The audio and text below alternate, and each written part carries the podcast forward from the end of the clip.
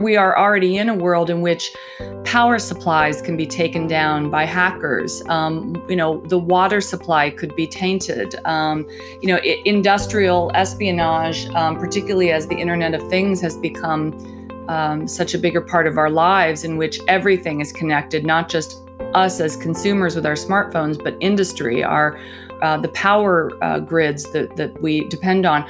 If these things go down and there were, say, a war footing or even a natural disaster footing, one could imagine something like this have, having been of great use during Hurricane Katrina.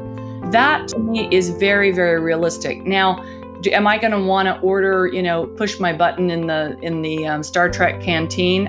I, I don't know, probably not soon, but I'll tell you, DARPA's got a pretty good track record of turning things that seem science fiction into reality, and the internet and GPS and uh, stealth drone fighters would be good examples. I could go on, but uh, I wouldn't. I wouldn't count them out.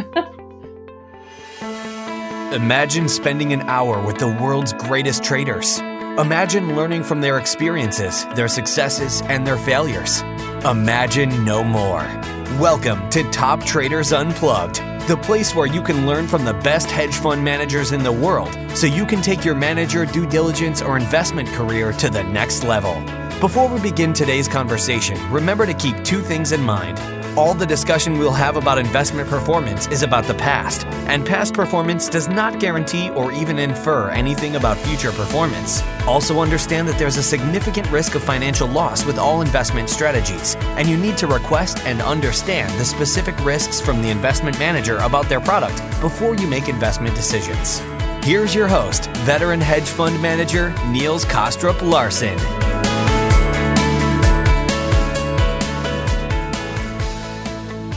For me, the best part of my podcasting journey has been the opportunity to speak to a huge range of extraordinary people from all around the world.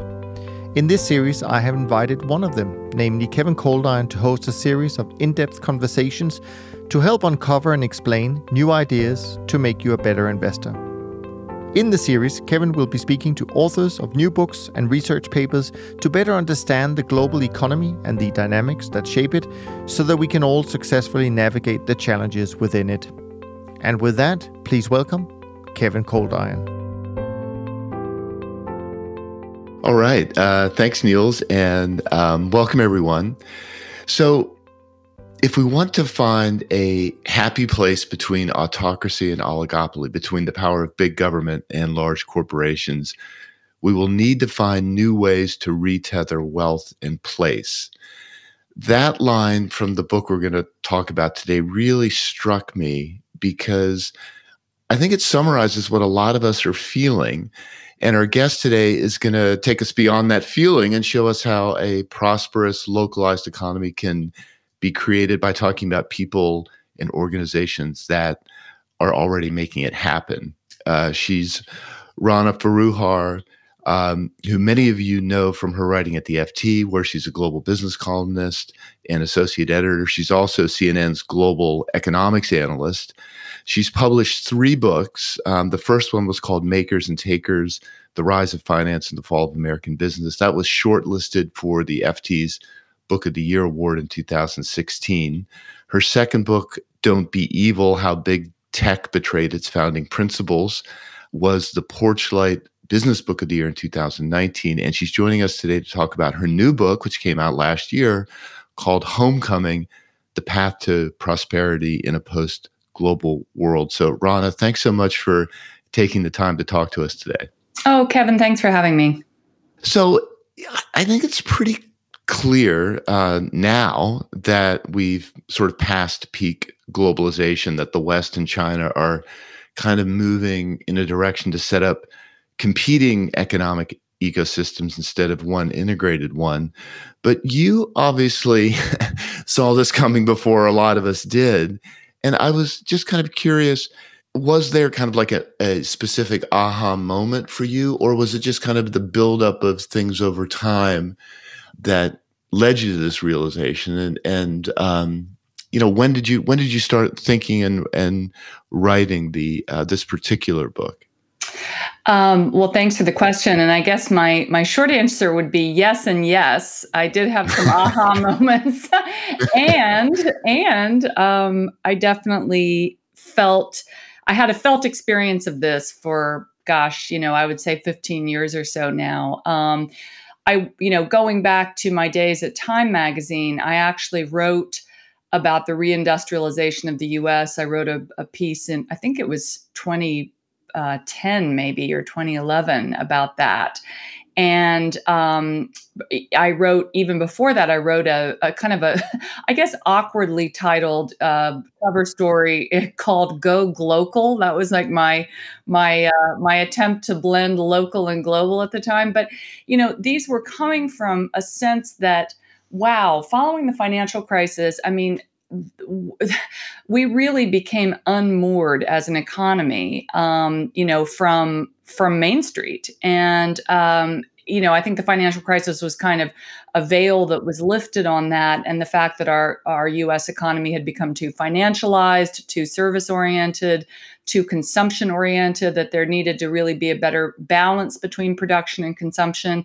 So that was something that I was kind of hip to for a while and we can you know go into more detail. It also comes from the fact that I, I grew up in the rural midwest. My dad ran factories ran a small manufacturing business and i definitely saw the sharp end of the globalization stick um, over the last few decades. So that also informed my experience. But in terms of um, aha moments I have had a couple, I would say, I would share. Um, having traveled a lot in China um, over the last 20, 25 years or so, I remember arriving, you know, for my first trip, second trip, and just thinking, wow, I wonder why everybody thinks that this country is going to kind of come seamlessly into the Washington consensus because you know, it's a large, diverse, rich, you know, culturally, um, socially, economically country with its own traditions, its own long history. And that was just very clear to me from the get go. And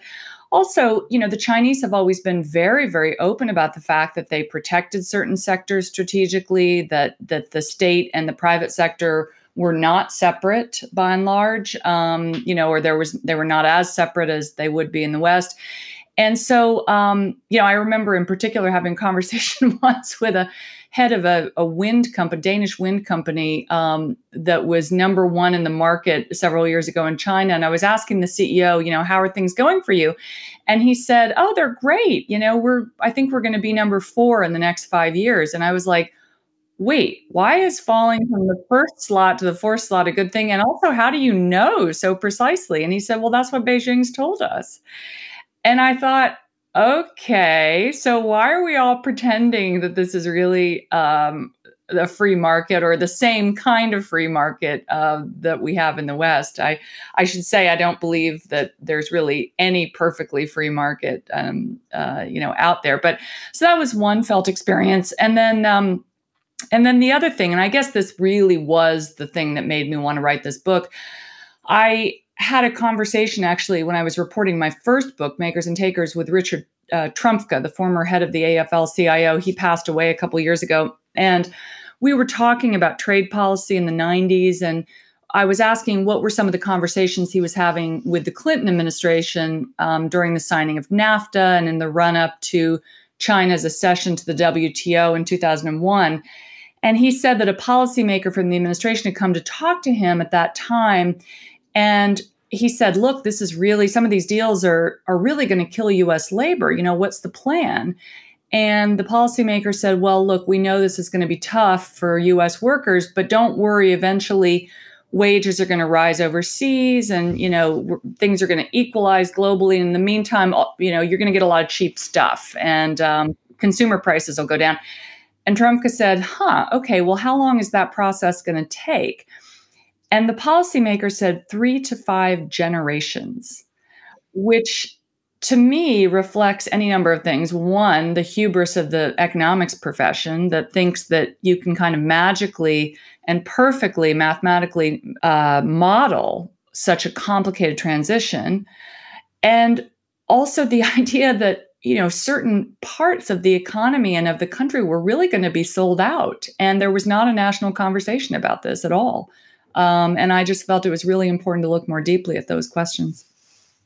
Did you feel that and i mean i think i know the answer. I'm, I'm kind of guessing i know the answer but did you feel you know writing about this stuff 10 15 years ago as a kind of voice in the wilderness was it was it frustrating for you to be kind of raising these issues when all the momentum seemed to be going in the other direction it wasn't frustrating because i always just believed um, in the validity of what i was saying and I got a lot of support from people actually on the ground doing business in the real world. In fact, it's interesting. I've always had a lot of business people saying, Yeah, I think you're onto something here.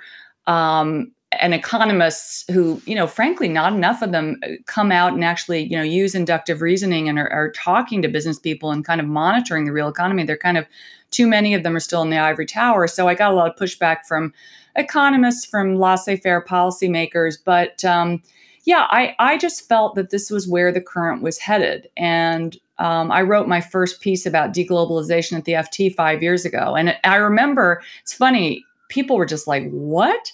But actually, to his great credit, the, the editor at the time, Lionel Barber, sent around a note and said, everybody read this. This is important. And um, the FT, despite being a very, very I will say neoliberal publication in some ways, is also a very curious and intellectually open place. And um, you know welcomes contrasting opinions so i've always felt very empowered to write these things. I, I want to spend most of the conversation talking not so much about the the problems of globalizations but the you know kind of the the solutions because i think that's kind of the the interesting bit of the story that maybe most people aren't familiar with. Um, that that said, I, I, one question that I, I, would like to ask that just kind of p- kept popping up to me as I was reading the book was, you know, if we think about the model that has brought so many people globally out of poverty, you know, really including you know including china but also before china japan was a very poor country then korea taiwan vietnam. All these countries have benefited from globalization. All these um, people have benefited from globalization and more importantly you know japan korea taiwan these are countries that are not culturally similar to europe yet they developed as part of the global economy. They became democracies. In fact, you have a whole chapter on Taiwan as kind of like this great kind of laboratory of new ways to um, manage democracy, which I, I want to talk about. But so my question is if we move to this new world, does that mean we're not going to see uh, other countries develop and you know become sort of integrated and and maybe democratic over time? So there's a lot in that question. Let me try and unpack it. The last point is perhaps one to start with this this notion that as we trade more with other countries that they will be richer and thus freer. And that I think has been a very mixed bag, let's face it. Um, you know, there have certainly been some countries that have become more democratic as they've gotten richer. There have been probably equal numbers, and certainly by GDP, if you count China as the main um, example, uh, that have gone the other direction, have actually become less free as they've gotten richer, particularly under this this regime, the Xi Jinping regime. Um, but there are a, a number of other countries that you could say the same thing about. So I think the idea that free trade is in and of itself an adequate foreign policy is largely being discredited. Um, there are still some folks that are kind of hanging on to that idea, in part, you know, for the same reason that folks hang on to the shareholder value model. It's easy. There's one metric: more trade deals, raise the share price, like, and everything's fine. These are these are easy concepts, and we want to believe them, but I think the world is much messier.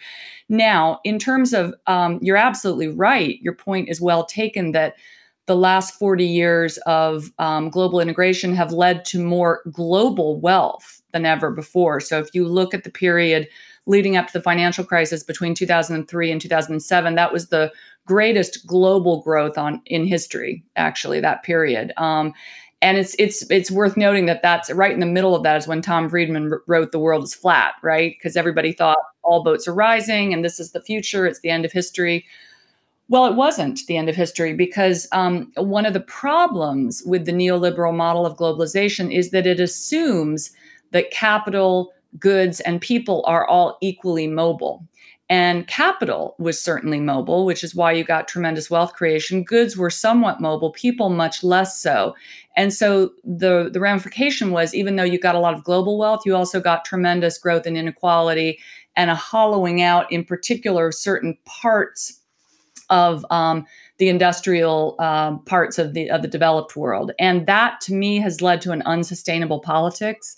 Um, I'm I'm the, one of the people that believe that more extreme politics on both the right and the left, not only in this country, but in many parts of Europe, are not just down to racism or white nationalism or you know um, uh, sort of um, identity issues, but are really down to an ex- a, a, kind of a, a sense of, gosh, I'm living in a country and I'm paying taxes in a country where policy is being made at the 35,000 foot level, not in my economic interest.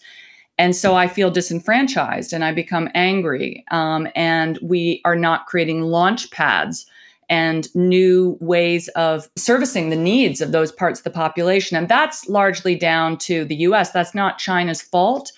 But I think that you know it's been well shown by research like the China shock that came out of um, you know Harvard and MIT, that David Dorn, David Autor's, Gordon Hanson research that there has never been a period in which there has been such an exchange of cheap capital and cheap labor between two countries, the US and China, and that was bound to create imbalances which are actually problematic for both countries, and that it is healthy and normal and natural to move to a little bit more of a regionalization, a little bit more of a localization, a little bit more of a balance for both countries, better balance between production and consumption. And that's where I hope we're headed. Okay, well let let's talk about some of the areas that that you know you think we can kind of relocalize. Um, you, you, start the, uh, I think chapter two in the book is um, called The Problem with Big Food. And then you sort of talk about the agricultural system that we have in the US, but also um, a, a, little bit about uh, Europe and France. Um, did you, I was just kind of curious personally, like, did you start with big food because of your own personal experience growing up in a small town in Indiana? Like, that just kind of resonated with you? Well, again, it was it was a mix of things. I mean, certainly growing up in the middle of literally miles and miles of corn, you know, ninety nine percent of which was destined for either um, cattle feed or processed food. Um, you know, with crop sprayers going overhead uh, and creating um, problems with asthma as a child. Yeah, I would say that that definitely impacted my my view of big ag. But really, I decided to focus on that because after the pandemic, that was just such an interesting and obvious area where there had been problems. So, you know, you remember back to the beginning of the pandemic, we're all suddenly locked down. And yet there's this bizarre supply and demand mismatch where, you know, restaurants are shut, but grocery store shelves are empty and farmers are throwing away meat and milk. And it just was such a strange dynamic. You know, efficient market theory would say that supply should have simply gone to other areas of demand, and it didn't do that. Now, why didn't it do that? Because um, the whole system of agriculture, which is just an extreme example of um, concentration that exists in many industries in, in the US, which has increased over the last 20 years, is owned by about four companies, depending on, you know, if you're talking about grain, it's about four companies, meat, it's about four companies. So incredibly concentrated industry. Now, when you're uh, a big food company, you you know follow finance 101 you want to move cost off the balance sheet you want to um, really create very siloed concentrated production lines and so that led to a system where there was one supply chain for restaurants another supply chain for grocery stores and never the twain shall meet and that's not what efficient markets are supposed to do. They're supposed to actually adjust in real time and um, be much more nimble and flexible. But what I found, and I certainly found this in my first book too, is that the Chicago School efficiency theory way of managing business tends to lead to extreme concentration and extreme efficiency. I'll put that in quotation marks, meaning it's cheaper, it's faster, but that's only the case if nothing is going wrong if you have any kind of a supply chain disaster, be it a pandemic or a natural disaster like a tsunami or a trade war or um, you know any other kind of geopolitical incident, which by the way are happening more and more frequently, um, about every three years there's a major supply chain disruption.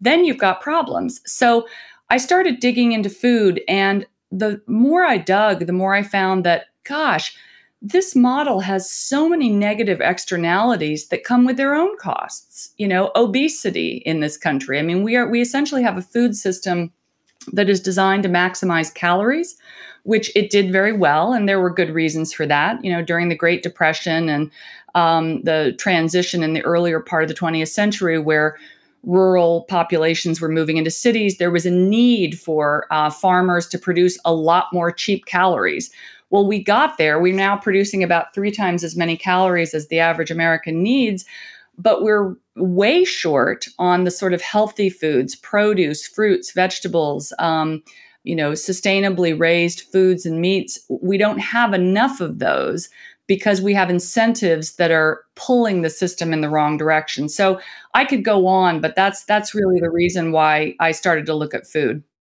Yeah, it, it's funny as you're saying that. I, um, you know, for a long time I ran an investment business, and we had, a, you know, quite a big client in Jefferson City. So I would fly into St. Louis, and we would drive to Jefferson. Jeff, Jefferson City is the capital of uh, Missouri, and you know that was like a three three hour drive, and you're driving through just miles and miles of farms, and we would stop, you know, occasionally to get lunch, and we couldn't get any fresh vegetables for lunch, and I was like this is crazy. It's like there's um, we're in the middle of, of farm country and there's no fresh lettuce or, or fresh tomatoes. So I, I totally got it when you, you talked about that. You you, you um, talk a lot of, in your chapter about um, Molly. Is it John or Jen? Yeah, um, Molly, a, Molly John, uh, J A H N. Um, J A H N. Yeah, and she had this great quote that's um, that said, We've seen abundance as a risk management strategy instead of diversity in crops and varieties, which is what, really what you just said. The goal has been to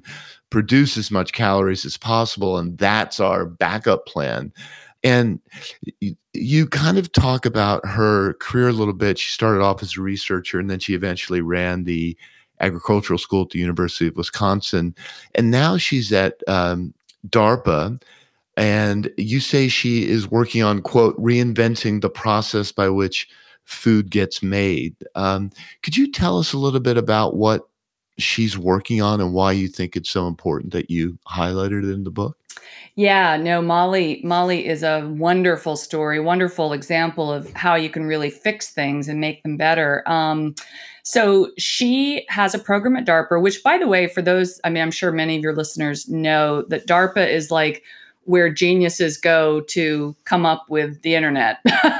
you know, I mean, it's really it. You don't get uh, your your own program at DARPA unless you're you're you're pretty amazing, which she is. Um, so Molly actually came from a family of plant breeders, Canadian plant breeders, and so she grew up um, actually coming up with new varietals. Um, if you go into the grocery store, you're liable to see some of her squashes and different vegetables that she's created. Um, and as she became a, um, a scientist and agronomist and, and kind of moved into deep, more deeper areas of research in this field, she began to really start to um, see some of these negative externalities, and in particular, the nexus of food, fuel, water, the environment, health issues as being kind of one big problem, not separate problems. So if you kind of go back to that big food model, that you know idea of incentivizing the overproduction of you know three or four cash crops corn soybeans um, and so on that's very hard on the land because in order to keep making a piece of land produce the same yield over and over again with the same crop you have to keep using more fertilizers more chemicals. So that creates issues with the environment. It creates issues with water supplies. Of course you know much of our agriculture is going to support cattle uh, which is a huge problem with global warming. Um, the the fuel costs of all this are tremendous, and so she started thinking, "Gosh, you know."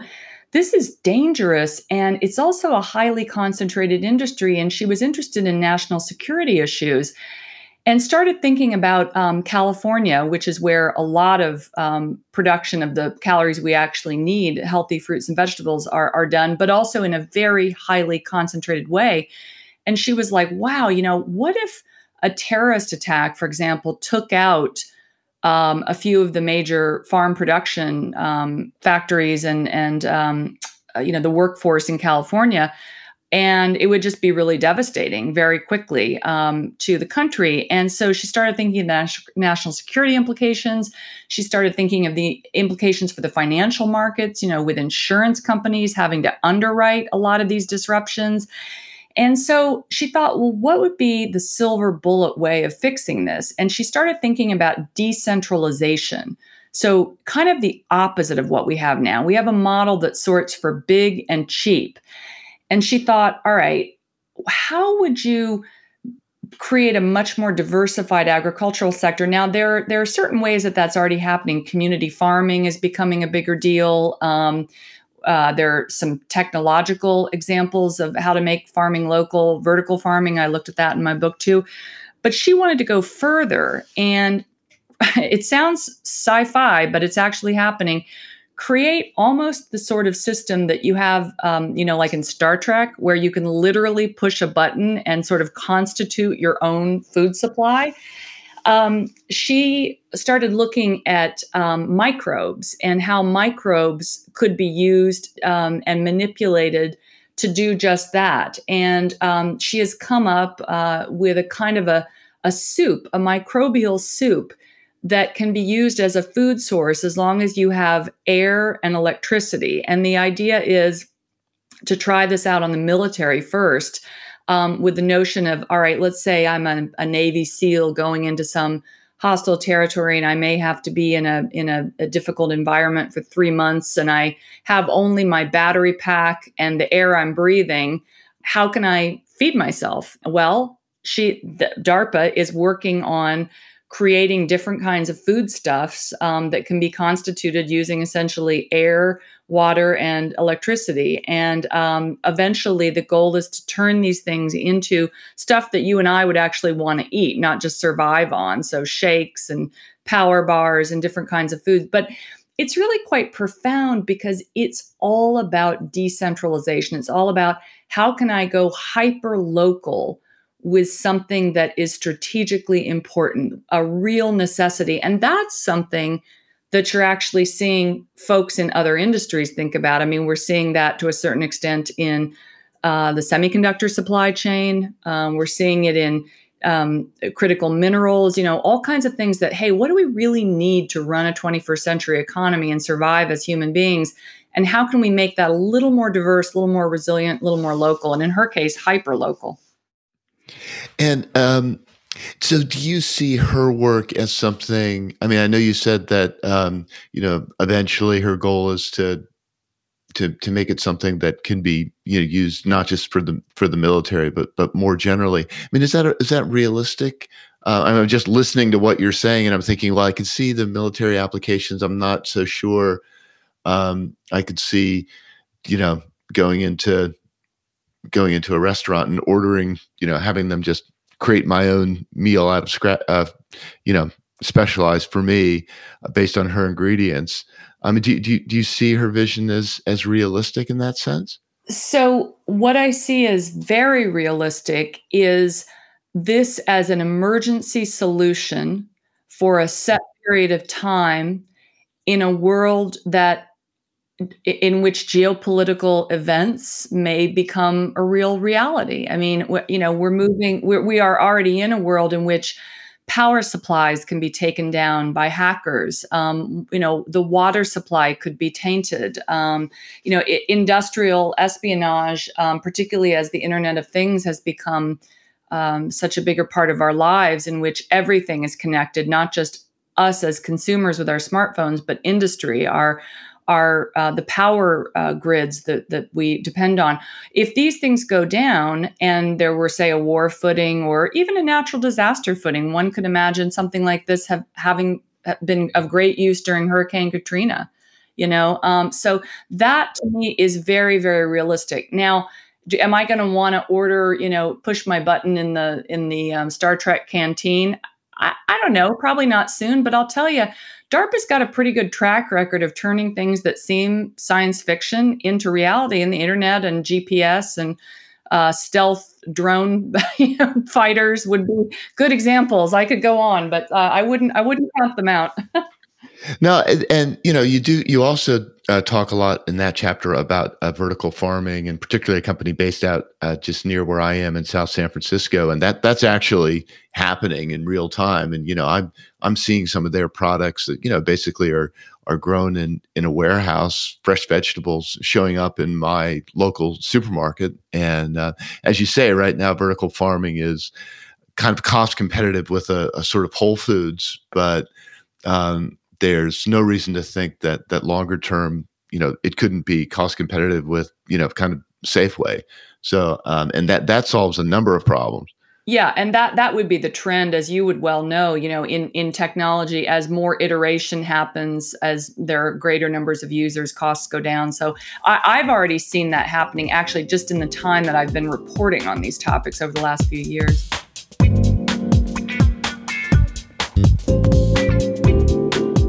So uh, let's pivot a little bit and talk about um, another area where you see, um, you know, opportunity for localization, which is in uh, manufacturing. You have a chapter called um, "Why Making Things Matter," and you know, I, I, I, it really comes across in your book how passionate you are about manufacturing. I mean, I'm guessing some of that is coming from the fact that your your dad was an immigrant from Turkey and, and had a manufacturing business. Um, but you, you, start the chapter on manufacturing with a quote from a Harvard, Harvard Business School professor where you say the ability to make things is kind of fundamentally fundamental to the ability to innovate over the long term. So when you outsource, when you downsize, not only do you lose jobs, but you kind of lose the ecosystem of kind of production and R&D where there's this kind of virtuous cycle of continuous improvement and ideas. Um, so that that's why you know it's important to have manufacturing capability, not just to create quote unquote good jobs, but to you know kind of develop and innovate over time. And um, you know that it, you point out that that's kind of like how Silicon Valley got started um, with this kind of vertical integration. But eh, you know, in how do you then resist the natural tendency to you know as as the business is successful to go to specialize to get bigger and to kind of you know uh, break up those pieces of of r&d and, and and production? So that's a great question and again a lot there. Let, let me go back maybe and um, give a little bit of history. So you know i've been following manufacturing for a long time because as you say i knew it. I grew up in factories. I was always interested in that process. And I was particularly interested, you know, my my dad spent a lot of time with the workers in his factories. And I think maybe because he came from a country in which the paradigm was different, I, I really I think didn't have your traditional big company approach to labor. You know, he saw labor as an asset. And this is something that other countries like Germany and Japan, you know, have never really lost. Korea, that um, working with labor to create products and to better understand the process of innovation um, and incremental in- innovation in particular was always important. Now, um, in the last um, 20 to 40 years, depending on where you want to put the marker, um, there's been a tremendous amount of outsourcing just for cheap, right? And China became the factory of the world. But in recent years, even going back 15 years or so, there's been a shift in what made sense to outsource and what made sense to concentrate in that way. So let's just take a low margin industry like furniture or um, you know shoes and apparel. That actually started regionalizing well before the financial crisis, certainly before the trade wars, because a lot of CEOs were thinking, okay, the the the trade-offs between cheap, which was becoming less cheap as wages rose in Asia, energy costs, the complications of bringing things over long periods of time, weeks or months, um, during you know in these far-flung supply chains that just didn't seem as as good anymore as it used to. And the, whereas the time to market the ability to um, create faster production cycles, which consumers really want. You know, people have gotten used to having things in stores more quickly and having more variety, that it made sense to do more local. So that was already changing. And then you take the Made in China 2025 plan, which actually came out in, in a year before Trump took office in 2015. And China kind of put down a line in the sand, not, not for any bad reason. I think it was actually a good reason. They said, look, we are now wealthy enough that we are both a consuming and a producing nation. And so it makes sense for us to keep more of our own production at home for our local markets and to have a more regionalized supply chain. And we think that is actually going to help us um, get up the middle market ladder more quickly and become richer, and that this is going to be good for our economy. So they then started regionalizing. Then you have um, the Trump administration coming in, and in particular, Bob Lighthizer, the trade rep, saying, okay, you know what? We're done with um, China violating WTO rules. We are going to enforce some of these issues now, and then you get, um, you know, the trade trade sanctions, tariffs.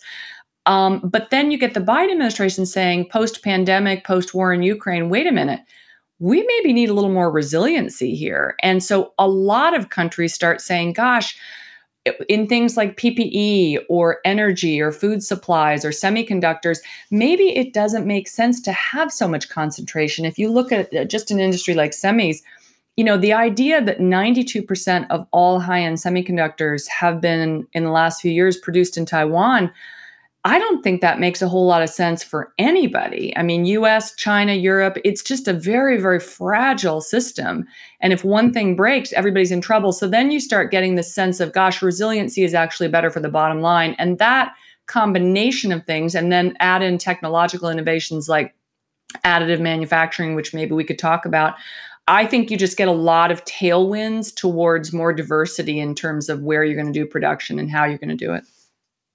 Yeah, we had uh, Chris Miller on the show, um, who wrote, wrote Chip War, and um, I mean that's just you know shocking, right? That basically all the advanced chips in the world are made by one company, and they make it using a machine that's made by a single company in the Netherlands. That you know is just mind-bogglingly uh, complex. So yeah, and it's as as you were talking about that, I'm thinking, well, yeah, you know, instead of maybe thinking of this splitting uh, as bad. Maybe if you know both, say the Chinese ecosystem and the Western ecosystem have their own capabilities, maybe everyone relaxes a little bit. It's not, not quite so. as I mean, confrontational. I, I, really do. I don't think it's a bad thing to have more balance. I mean, if you go way back, I'll just get geeky for a minute here, but but hey, this is a geeky show. Um, if we go, thank you. yeah, no, it's a compliment. If we go way back to kind of the th- 1930s, you know, when some of the neoliberal ideas were crafted, thinkers back then, like uh, John Maynard Keynes, the economist, was worried that, say, having a single global reserve currency like the dollar would actually create imbalances and force one country to do all the consuming and another country to do the production. So these are these are things that we've sort of known about and you know, we made various policy choices for various reasons over the years, but I think the pendulum is actually now shifting back to more of a middle ground. Now I'm not I don't want to be Panglossian. I'm not saying that this is not going to come with some major major challenges and some bumps. You know, the world is not flat. The world is bumpy right now, but I do think if we play our cards right, getting to a place of better balance economically will be good for everyone. I, I, I think that I think that's right. Um, it was kind of funny. I was preparing um, this weekend, you know, for the interview, and you know, looking at but some of the stuff you'd written on manufacturing, and there was this. Um, I think it was a front page story in the New York Times about this guy who had a sock manufacturing business where he sourced it in China and then decided, no, I'm going to start making them in San Diego, and he you know, he basically said, you know, we're entering what he thinks is an era of hyper localization. Um, Absolutely, thought, that was my friend David uh, or sorry, my friend uh, Peter Goodman's piece. He's actually doing a book on this on this topic and has been, you know, um, exploring these issues. So yeah, I I completely agree. It's funny. I just had a um, I was in Bo- outside Boston. Um, I don't know a couple weeks ago to uh, do a, a. I've done a three part documentary to go along with the book, um, which is available on the FT's website. And I was filming the third part, and it's on additive manufacturing. And I was I saw this amazing company, and there's many of them uh, like this, but this one happened to be called Vulcan Forms. It came out of MIT, funded by a Palo Alto um, venture capital group called Eclipse, and it basically can manufacture entire production lines for aerospace, automotives, Department of Defense using additive manufacturing. Uh, can, you know, can you explain what um, additive manufacturing is?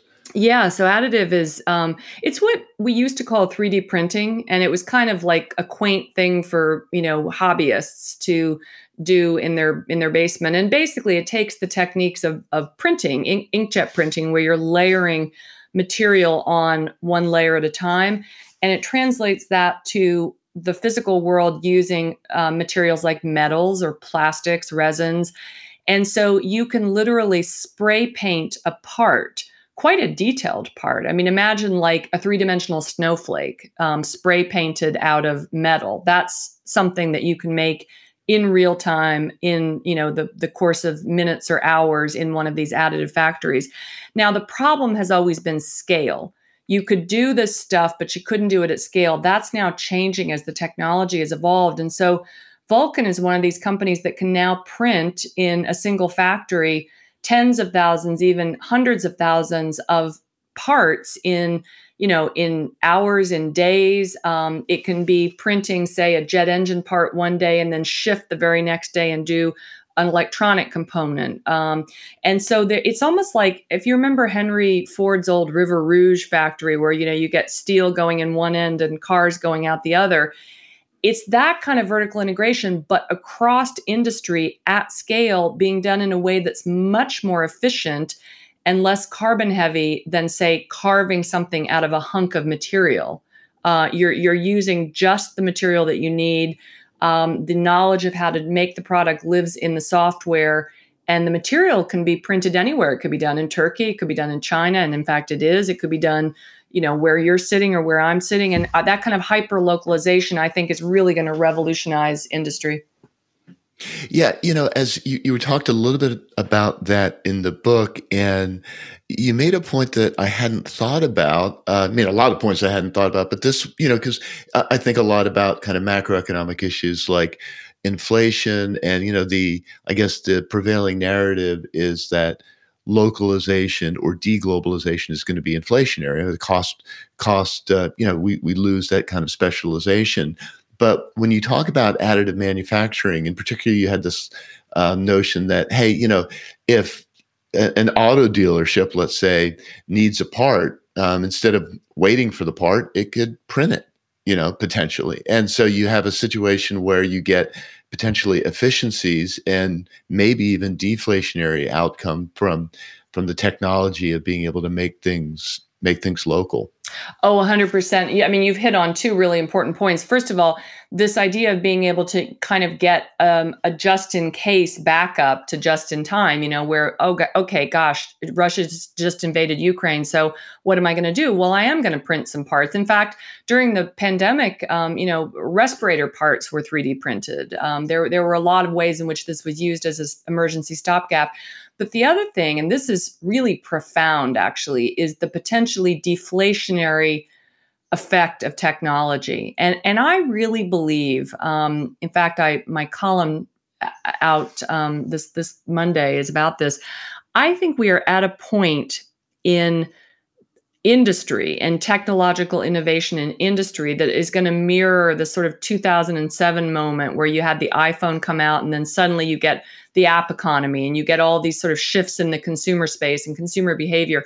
I think we are going to see just a depth of technology integration in industry, which represents 70, 75% of the world economy, that is going to be very, very new, will be very deflationary, will propel a lot of growth.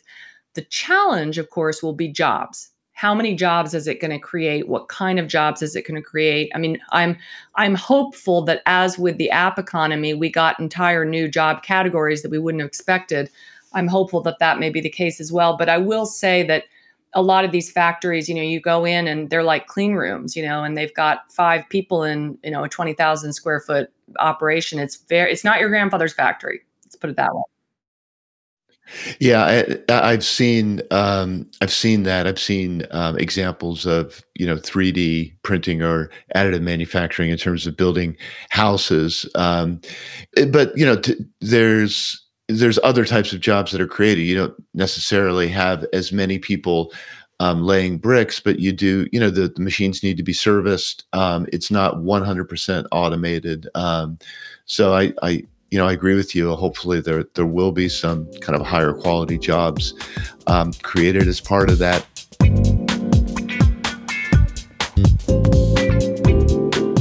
I wanted to maybe if we could move um, just in the last few minutes from kind of the physical world to the non-physical world. You have a, a, a chapter um, called uh, toward the end of the book called "Digital Power to the People," And um, in I was a little surprised to see that chapter in the book because my first reaction is, well, what's that got to do with a localized economy?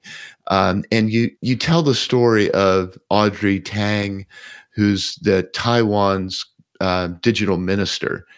And it was kind of quite quite a moving story because you know you say well you know Taiwan there's probably no place on earth that's been subject to as much disinformation campaigns as Taiwan. Yet, emerging from this is this kind of new way to think about data and how it can be used to just to support democracy. And actually, Taiwan's experienced less fragmentation than a lot of democracies.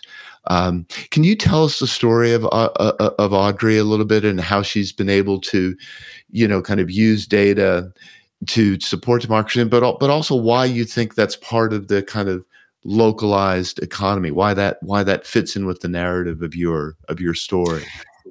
Yeah, that's a great question. Let me answer that latter question first. So, why is data part of this localization story? Well, if you think about, you know, most of the high growth areas of the economy at this stage are run on data you know? I mean we are we are living like it or not in the age of surveillance capitalism as shoshana zuboff would put it and data is you know you might call it the new oil. It is what powers growth for a lot of industries. You know it started off as something that the big platform tech companies used um, as a as an ad tech function and that's that's still the case but now companies of all stripes are collecting our data using our data in some cases to build better products and services that we that we like. I as i said in my second book you know have some have some issues with how how that's done and how it should be regulated.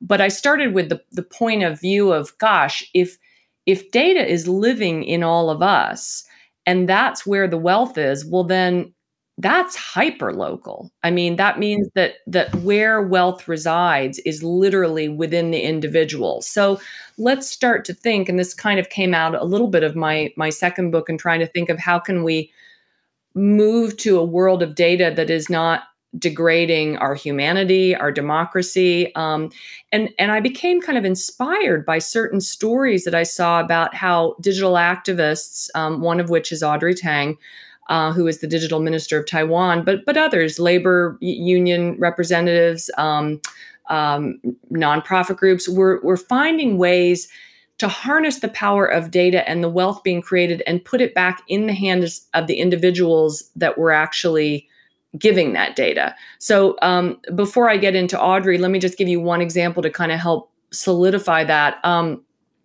in the Philippines, um, fishing is a big industry. And the fishermen um, who are going out to make their catches every day have really good information, like better information than um, a lot of governments about what's actually in the sea and how certain fish groups are doing and what the environment looks like in a given um, water. And so um, a nonprofit group actually got together and helped these fishermen to pool data and then give it to um, some environmental groups that are trying to track the health of, of fish and, and ocean life.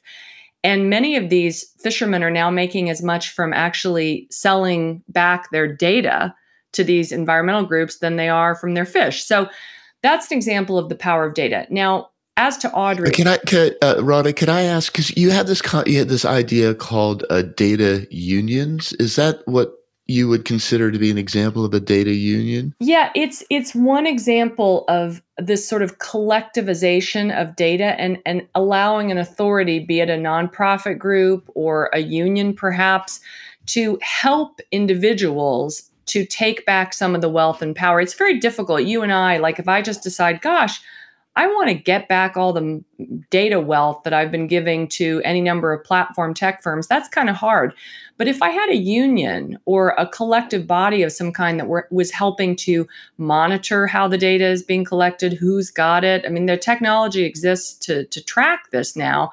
But we haven't really had an advocate on the side of individuals. You know, we've had the plat, and this is one of the problems of, of surveillance capitalism in general, there tends to be an asymmetry of power where the big companies have a lot of information and the rest of us don't have that much access to information. But if there were um, a moderator on our side, and I think unions could play that role, you know, things could be a little different. So, and that's happening, by the way. I mean, in in in both California and in Europe, there are groups that are trying to kind of make this happen. Um, now, going to your question about Audrey, Audrey is the digital minister of Taiwan. She's a technologist who's worked um, for a number of, of, big brand name companies, um, but is is you know native Taiwanese and wanted to help to create a different kind of system, one that would stand in contrast to China's state-run surveillance capitalism and use the power of data and technology to really empower individuals. And so um, she's part of a group called Radical Exchange, which is a it's a very interesting group. Um, Glen Weyl, the Harvard economist and Microsoft uh, advisor, is part of it. There's a number of other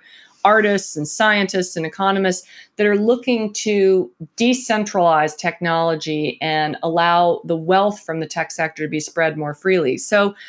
Audrey um, set up a system in Taiwan where individuals could be much more involved at a really granular level in participatory democracy. So, you know, let's say there is a measure about how we want to have our trash collected on certain days. You know, she created platforms that would allow individuals to weigh in in real time on that.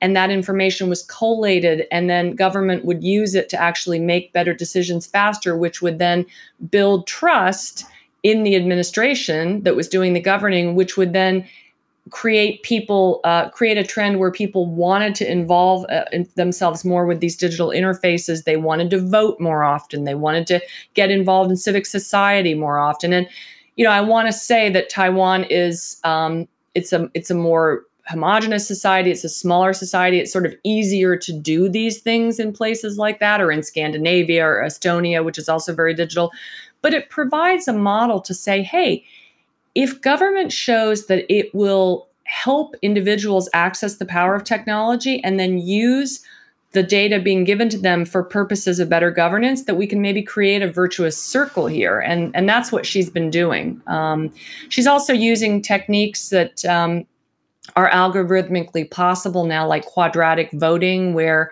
mm-hmm. um, you you know, oftentimes when you're voting on something within the context of a government, not so much in California because you you all have um, different systems, but at a national level, it's it's a binary choice. You know, um, it tends to not be a more nuanced choice. Um, but using quadratic voting, you can actually vote well on percentages or on a, a kind of a more nuanced approach to yeah, I want something done with my trash collection 30% this way 15% that way 50% that way. You know it just opens up the possibility of a lot more nuance in the electoral process and i think that that's good for democracy too. Yeah, it's interesting because um, you know Andrew Andrew Yang's a big advocate of kind of changing the uh, the, voting system, and and his intuition is that you know you've got uh, you know extremes on both sides, but very small extremes. But they tend to be vocal. They dominate the primaries. So the candidates we we vote for in the main elections are representative of the tails, not the not the middle. And I think what Audrey's doing is if you basically allow the middle to get a more direct voice. um, you probably find outcomes that that you know much more people are are happy with. I I uh, I don't know. My my family lives in a, a, a deeply red area and I I personally live in a deeply blue area. But when I go back and I talk to my dad's neighbors, they you know we get along just fine. I think there's a lot more common ground, and maybe this is a way for that to. Um, you know, to show through. So, anyways, I I, I couldn't like agree I said, more. by the way, I could not agree more. I really, you know, I I had like a five minute fantasy at one point that I would run for that empty Senate seat in Indiana because I was just like, I know these people and they're not represented by Chunk by by Trump or Chuck Schumer. You know, I mean, I think that there is something in between that we are really missing. Yeah, and I, that I you know appreciated that that message, um, and I think you even say that that you know longer term maybe we'll end up with a you know a, a purpler uh, uh, you know country than than, than just just red and blue. Um, perhaps we could uh, just end with an example that you talk about at the end of the book, which is um, happening in Holland right now, and it's called the I think it's called the 100 Homes Project, and and I liked that because it seemed like what they were doing was was pulling together you know various elements that you had talked about earlier in the book and bringing it all together into a kind of one project. Could you?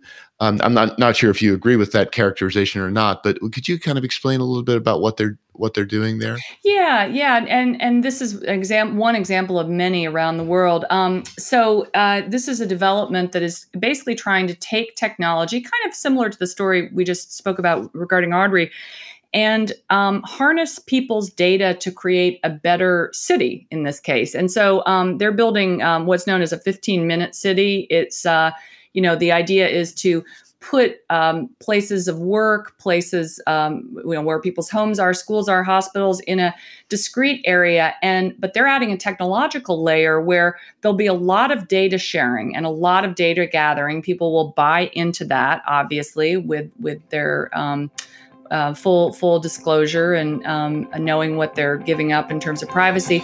And in exchange, the data will Thanks be for used listening to, to Top Traders Unplugged if you feel you learned something of value um, from today's episode, the best way to stay better, updated is to go on over to iTunes and subscribe to the show so that um, you'll be sure to get all the, new episodes as they're released. We have some and amazing guests lined up you. And to ensure our show continues to grow, please leave us an honest rating and review in iTunes. It only takes a minute and it's the best way to show us you love the podcast. I think that there's we'll see you next time on Top Traders Unplugged. I find very heartening. You know, I mean, we often hear that, you know, we're living in a surveillance world and the horses out of the barn. And but there's so many experience uh, experiments in decentralization going on right now. And um, so this is just one of many and I, am very heartened by it. Yeah I, I think that's a, that's a great place to end because um, it's it's an optimistic note and the the book is very uh, optimistic and it's not only optimistic but it's uh, there's a lot of detail interesting stories interesting characters um, it's called Homecoming: The Path to Prosperity in a Post Global World. And uh, Rana, thanks so much for you know for taking the time to talk about your book and and for writing the book. And and uh, we really re- wish you all the best. Oh, thanks, Kevin. Thanks for having me. And with that, I'm going to uh, pass it back over to Niels. Thank you so much, Rana and Kevin, for a delightful conversation on so many important topics that we are faced with today. Now, as most of you know, I have been talking myself about deglobalization for a while, and I thought it was fascinating to hear that Rana had this on her radar even five years ago when this for sure was not part of the general narrative. I also find her point about how extreme the recent decade or two has been in terms of exchanging cheap capital and cheap labor between the US and China very interesting and what the implications of that has been. Now, big food as a topic was also very important, and to hear how concentrated this industry is in the US is pretty amazing, but also how inefficient the supply chains have become um, because of this. And finally, the research into decentralization of food production using Star Trek like technologies and additive manufacturing just blows my mind, and I'm sure we will hear much more about this in the future. That's it for today. Make sure you go and follow Rana's and Kevin work, as well as getting a copy of their books, because as you can tell from today's conversation, some of these ideas and topics are not being discussed enough on mainstream media. From Kevin and me, thanks so much for listening, and we look forward to being back with you on the next episode. And in the meantime, take care of yourself and take care of each other. Thanks for listening to Top Traders Unplugged. If you feel you learned something of value from today's episode, the best way to stay updated is to go on over to iTunes and subscribe to the show so that you'll be sure to get all the new episodes as they're released. We have some amazing guests lined up for you, and to ensure our show continues to grow, please leave us an honest rating and review in iTunes. It only takes a minute, and it's the best way to show us you love the podcast. We'll see you next time on Top Traders Unplugged.